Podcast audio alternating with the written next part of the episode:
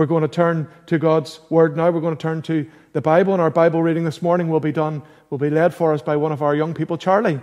And let me encourage you to turn to your Bible. We're reading from Luke chapter 5, verses 12 to 16. That's Luke chapter 5, verses 12 to 16.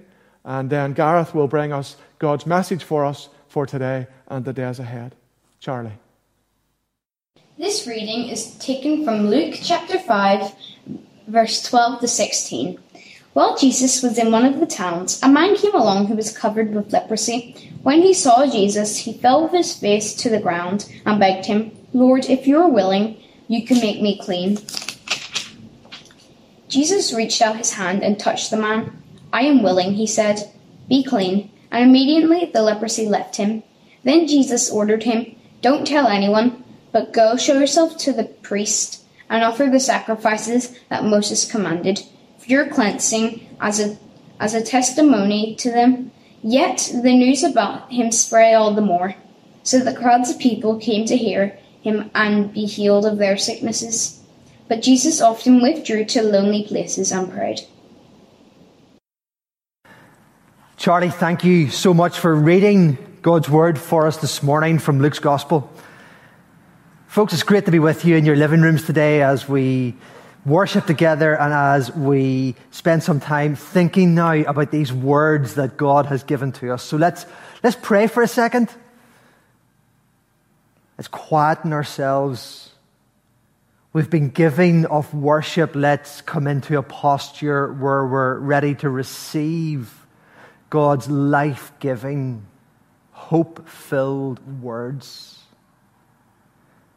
Father, thank you for these words, for this story of Jesus, for the hope that you bring to us. We open our minds, we open our hearts, we open our hands to receive everything you would give us this day. In Jesus' name, Amen. Amen. So, I want to ask you a question. I want to ask you how you're doing today. That'd be a strange way to start a sermon, but if I'm honest with you, I, have had a really challenging few days. Um, over last weekend and the early part of this week, I, I found it tough. I found myself feeling a bit lethargic. I found myself overthinking things more than normal. I found myself um, doubting what I felt that God was asking me to do.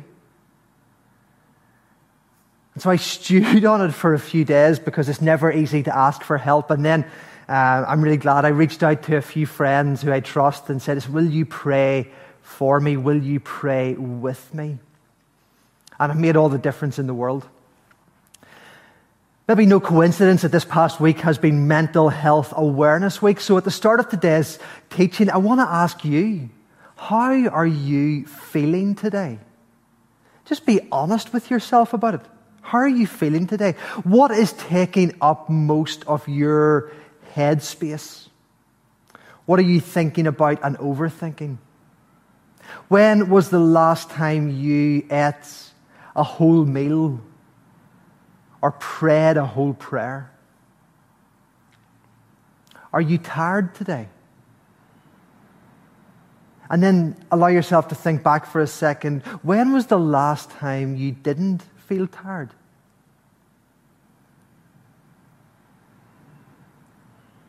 What could you engage in today that would bring you joy? What could you choose to do today that would bring you joy? just some questions around assessing your own mental health, and depending on your answers, uh, might depend on what you need to do with that now. But I, am really aware that during these last sort of 10 weeks of, of lockdown, and even though we're beginning to emerge out of it now, uh, we still have a long, long way to go. People's mental health has struggled in different ways. And, and not just mental health, we, we as a country are struggling in all kinds of ways. Figures released this week by the government show that unemployment is up 90% in the last month. That's huge. We've already seen that in the first couple of weeks of lockdown across the whole of the UK, food banks saw an 80% increase in the footfall over their doorsteps of people asking for help. And the PSNI have released figures to say that in the first six weeks of lockdown, they had more than 3,700 calls about domestic abuse here in Northern Ireland. Where do people turn for help? Where do you turn for help when things are hard, when you're struggling? This text this morning that, that Dr. Luke has written, that uh, Charlie has read for us, what we see right at the start of it is Jesus positions himself right in the middle of the community. He had a reputation for compassion. He had a reputation as somebody who helped other people. And he positions himself right in the middle of the town, of the village, of the community as a beacon of hope. And I can't help but thinking my thoughts have been dominated by this recently as restrictions begin to ease. I don't think it's enough for us as a church to say that we are willing to listen and pray and help and signpost people if they come to us. Of course we're going to do that, but I think, I think we actually need to do more than that. I, I think we need to go and position ourselves in the community and offer to pray and help and listen to and signpost people to help because the trajectory of God's people has always been to move outwards. It has never been to stay in the building to stay in one place. Adam and Eve, right at the very start of the Bible, God said to them, Be fruitful and multiply and fill the whole earth. To move out and multiply and fill and help and bless and heal. Abraham, when he was given the promise of God and the commissioning from God, he was told, I am going to bless you and I'm going to use you and your family to bless all the nations of the world to move out and to release blessing. And when Jesus was leaving his disciples and ascending into heaven, and we've just had Ascension Day this past week, he said to them, Now you go into all the world and make disciples. The trajectory of God's people has always been to move out. So Jesus, he stands in the middle of this village and people are coming to him. And this one guy comes to him. He has leprosy. Now, it, it, may have been leprosy like we understand it today, or it may have been a generic term that was used 2,000 years ago to talk about all manners of contagious skin conditions that they couldn't treat and they couldn't heal. And if you had a contagious skin condition 2,000 years ago, you were required to wear clothes that were ripped, that showed people you were unclean. You had to wear a face mask, a face covering and to stop anything from spreading. You, you were required to physically separate from your community and from your family, not just socially distanced by two meters, but to actually be completely removed from the people that you love, from human touch, from help, from compassion, from love. More than that, you weren't even allowed to go to the temple to worship God. You were cut off from humanity, but you were cut off from the presence of God as well. And then to add insult to injury, the wind's blowing outside. To add insult to injury, whenever you saw people coming towards you, you had to call out, unclean, unclean, I'm unclean. The whole posture of your life, the requirements placed upon you, the, the separation, and even speaking out loud words over yourself. What does that do to that guy's self worth, to his identity, to his heart? And yet, miraculously, amazingly, he has the courage to come to Jesus and ask for help. He has the courage to ask for help. He comes to Jesus, he, he bows down on the ground before Jesus, and he says, Lord, if you are willing, you can make me clean. He came into the village amongst other people. He risked the abuse of the crowd. Maybe even worse than that, he risked the flinching that people do when, you know, that involuntary thing you do when you see something that, that just terrifies you or disgusts you and you just recoil slightly from it? I imagine as he walked through the village that day, he heard muttering and he heard words and he saw flinching as people stepped back from him. All of the things that people had spoken over him, all of the things that he believed about himself when he came into the village that day, he risked all of those being on display. Fear rising up within him. And yet, what's amazing, he has zero doubt in Jesus' ability to heal.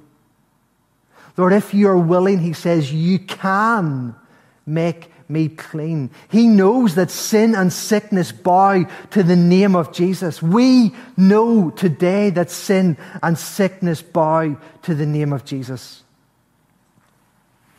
He had no doubt in who Jesus was or in Jesus' ability.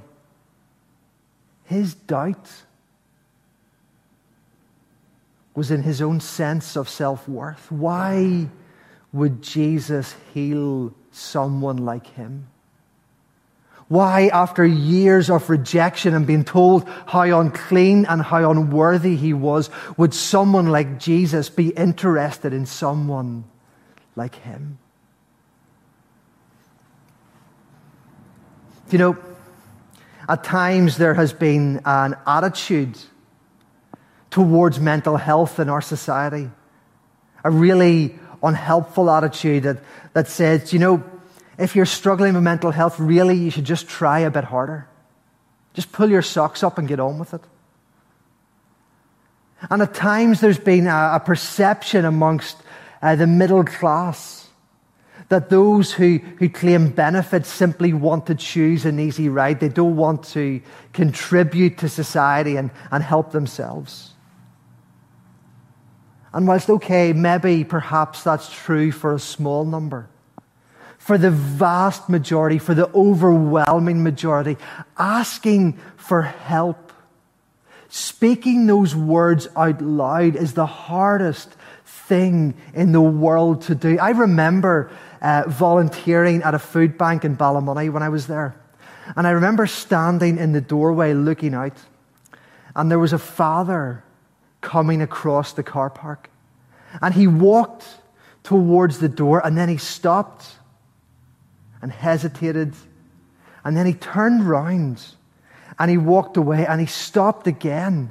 And you saw him almost rocking on his heels. And he turned and he came towards the door with tears in his eyes because he had nowhere else to go.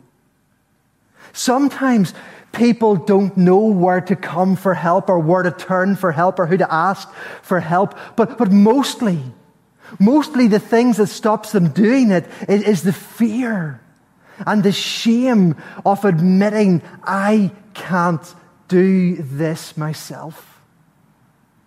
I can't feed my own kids. I can't get myself out of this dark place. I can't help myself. It's so hard to speak those words out loud, and yet it's so important to. And the most amazing thing in this passage is this guy with leprosy has the courage to speak those words out loud. And Jesus, Jesus, the, the Son of God, Jesus, fully God and fully man, Jesus, in that moment, reaches out and touches him and says, I am willing. Be clean. Be clean. It's the Greek word kathartizo. And Luke records it here be clean as Jesus speaks those words and heals this guy of his leprosy, of his skin condition, of his physical sickness. But in Acts chapter 15, verse 9, uh, a book that Luke also wrote, he uses this same word, kathartizo, to talk about having your heart purified from sin. Be clean, Jesus says again and again and again in the Gospels. We see this interchangeability of language. Where, where healing and forgiveness and wholeness and life and life in all its fullness are what you receive when you come to Jesus, where the presence of Jesus is the reality of the kingdom breaks in. Where the presence of Jesus is the reality of the kingdom breaks in. We're not finished yet, but I, I just really want to take a moment and pray. And let's do that now, because for some of you, you're carrying sickness in your body. For some of you, you're struggling with your mental health. For some of you, you just feel so low and so lonely and so unloved at the minute. And I pray, Father God, pour out your Holy Spirit and release your love right now in the living rooms where your people are watching. Your word tells us that we are loved. The cross shows us that we are loved. But Holy Spirit, come now and release that experience of being loved. For your children for the lonely, for the fearful, for the struggling. And if you're struggling today in your health in whatever way, I want to pray for healing right now in Jesus' name. May you be whole. May you be well. In Jesus' name, amen. Does anybody remember history class? For some of you, it was nine weeks ago. You haven't been in school for nine weeks, and I'm not making any comment on how much homework you've been doing. For me, history class was 29 years ago. For some of you, it was even more. I remember learning about things like World War II and Irish history and Henry VIII and, and all of those things that maybe you've learnt about as well. But I was sitting this week and I was struck by the reality that in years to come, our grandchildren are going to be learning about the 2020 COVID 19 crisis. They're going to be learning about Boris Johnson and him going into hospital and coming out again and, and his speeches and analysing the things he said. They're going to be learning about Arlene and Michelle and the times they've agreed and the times they've disagreed. They're going to be learning about the impact of social distancing and and what happened to the health service and the economy. They're going to learn about political successes and failures. And they're going to analyze it and take it apart. But I, I found myself this week wondering when this is being taught in years to come, will the secular world tell the story of the release of God's love and God's hope in these days? Will the story be of what churches did in these days? Or will the only people that notice what the church has done be the church itself?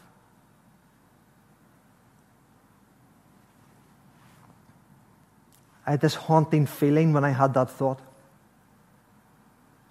More people are hurting in these days than were before COVID started. Statistics are showing us that. But at the same time, more people are searching are dissatisfied with their experience of life beforehand, are finding the things that they had put their hope in are not, not helping them and saving them and bringing them through this, and they're searching. More people are tuning into church. Maybe you're tuning into Orangefield service today, and, and before COVID happened, you never went to church. The numbers on our YouTube views are showing us that more people are, are, are, coming to virtual church than were coming to physical church before this happened. More people are having conversations about prayer and about hope and about Jesus and about forgiveness and about eternal life. We saw this week that, that people are Googling prayer and Jesus more than they ever have done before. There's a spike in the search history of it. And last week, on Sunday morning at half past 11, Zoom crashed. And I'm not saying that was because of us, but the independent newspaper said the church broke Zoom because that many people were logging on and tuning in.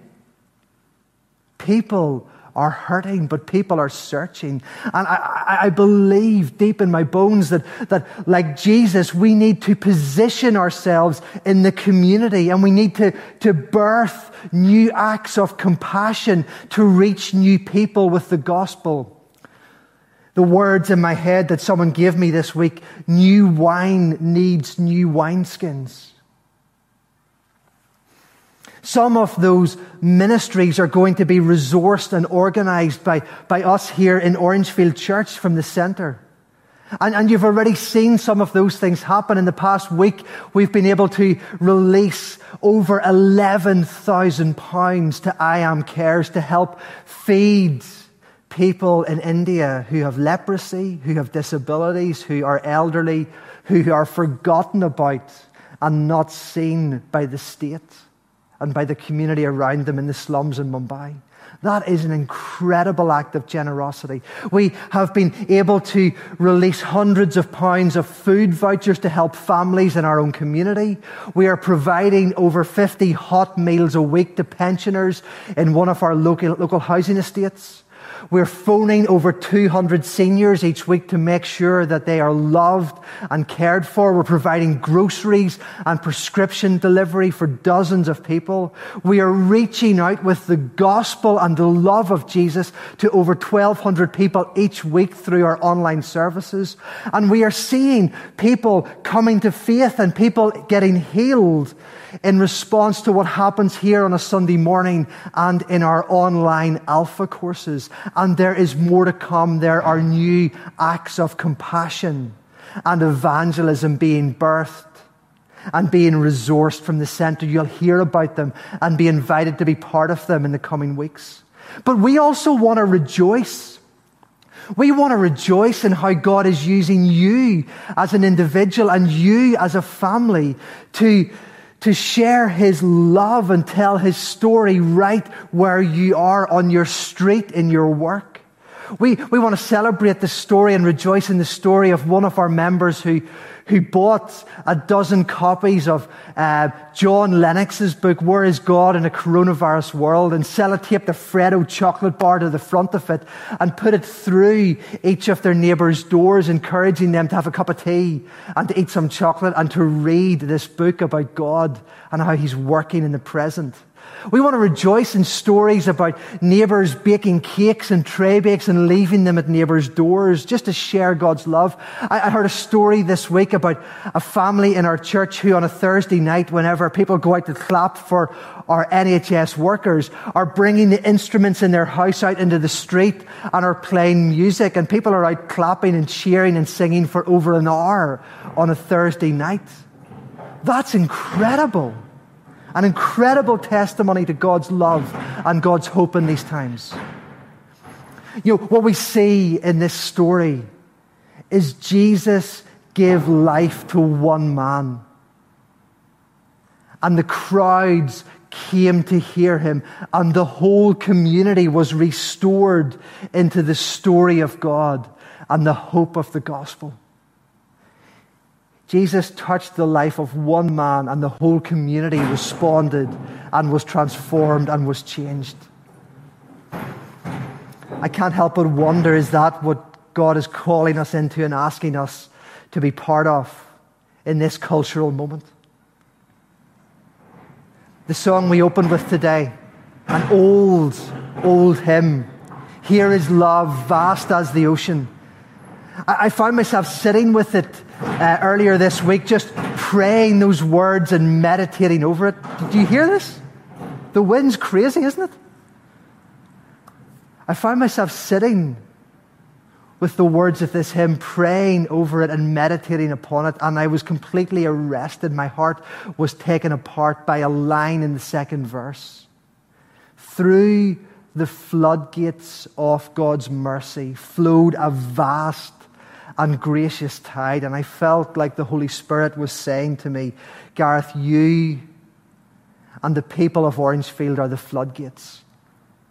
And what floodgates do is they can close and stop the river from flowing, or they can open and allow a trickle to come through, or they can be thrown open wide and the full force of the river comes pounding out, shaping and transforming and refreshing everything in front of it.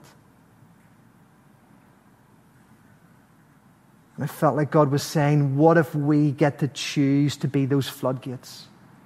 And our yes to Jesus looks like our lives being opened up for Him to work through and for His mercy to touch your neighbors, for His mercy to touch your family, for His mercy to touch the people in your street and the community around us, and this whole city of Belfast.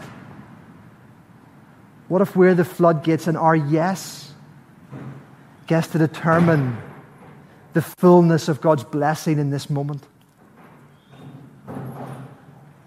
You get to choose your level of involvement. You get to give your yes to God in this moment when the world around us is hurting and scared. This is every member ministry, an invitation into it at its very, very best. Let's pray together. And as we come to pray, just be really honest. Do you need help this morning? Are you struggling with your health, with your mental health, with your spiritual health, physically, financially, emotionally? We want to help you.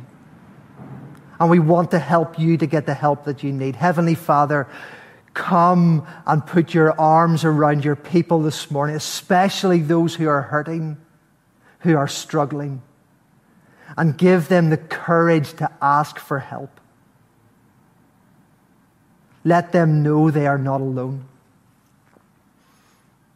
And Father, for those who are, are, are, are, not yet Christians, or maybe who have backslidden and fallen away,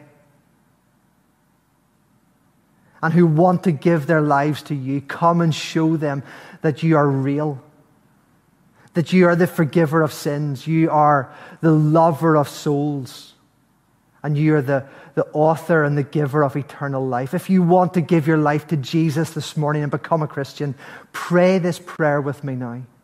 Jesus, I believe in you. I turn to you. I'm sorry for the mistakes in my life. Forgive me. Come into my heart and make me your child both now and forevermore.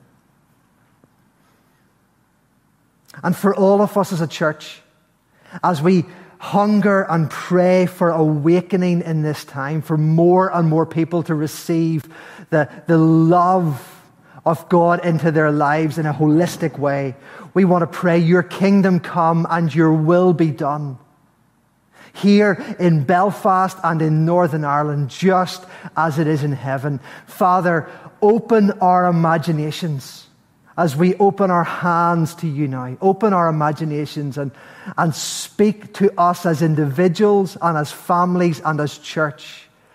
And lead us into this community around us. So that we can tell people and show people your love and your story. May your hope flow through us. Through the floodgates of God's mercy flowed a vast and gracious tide. In Jesus' name, Amen. Amen.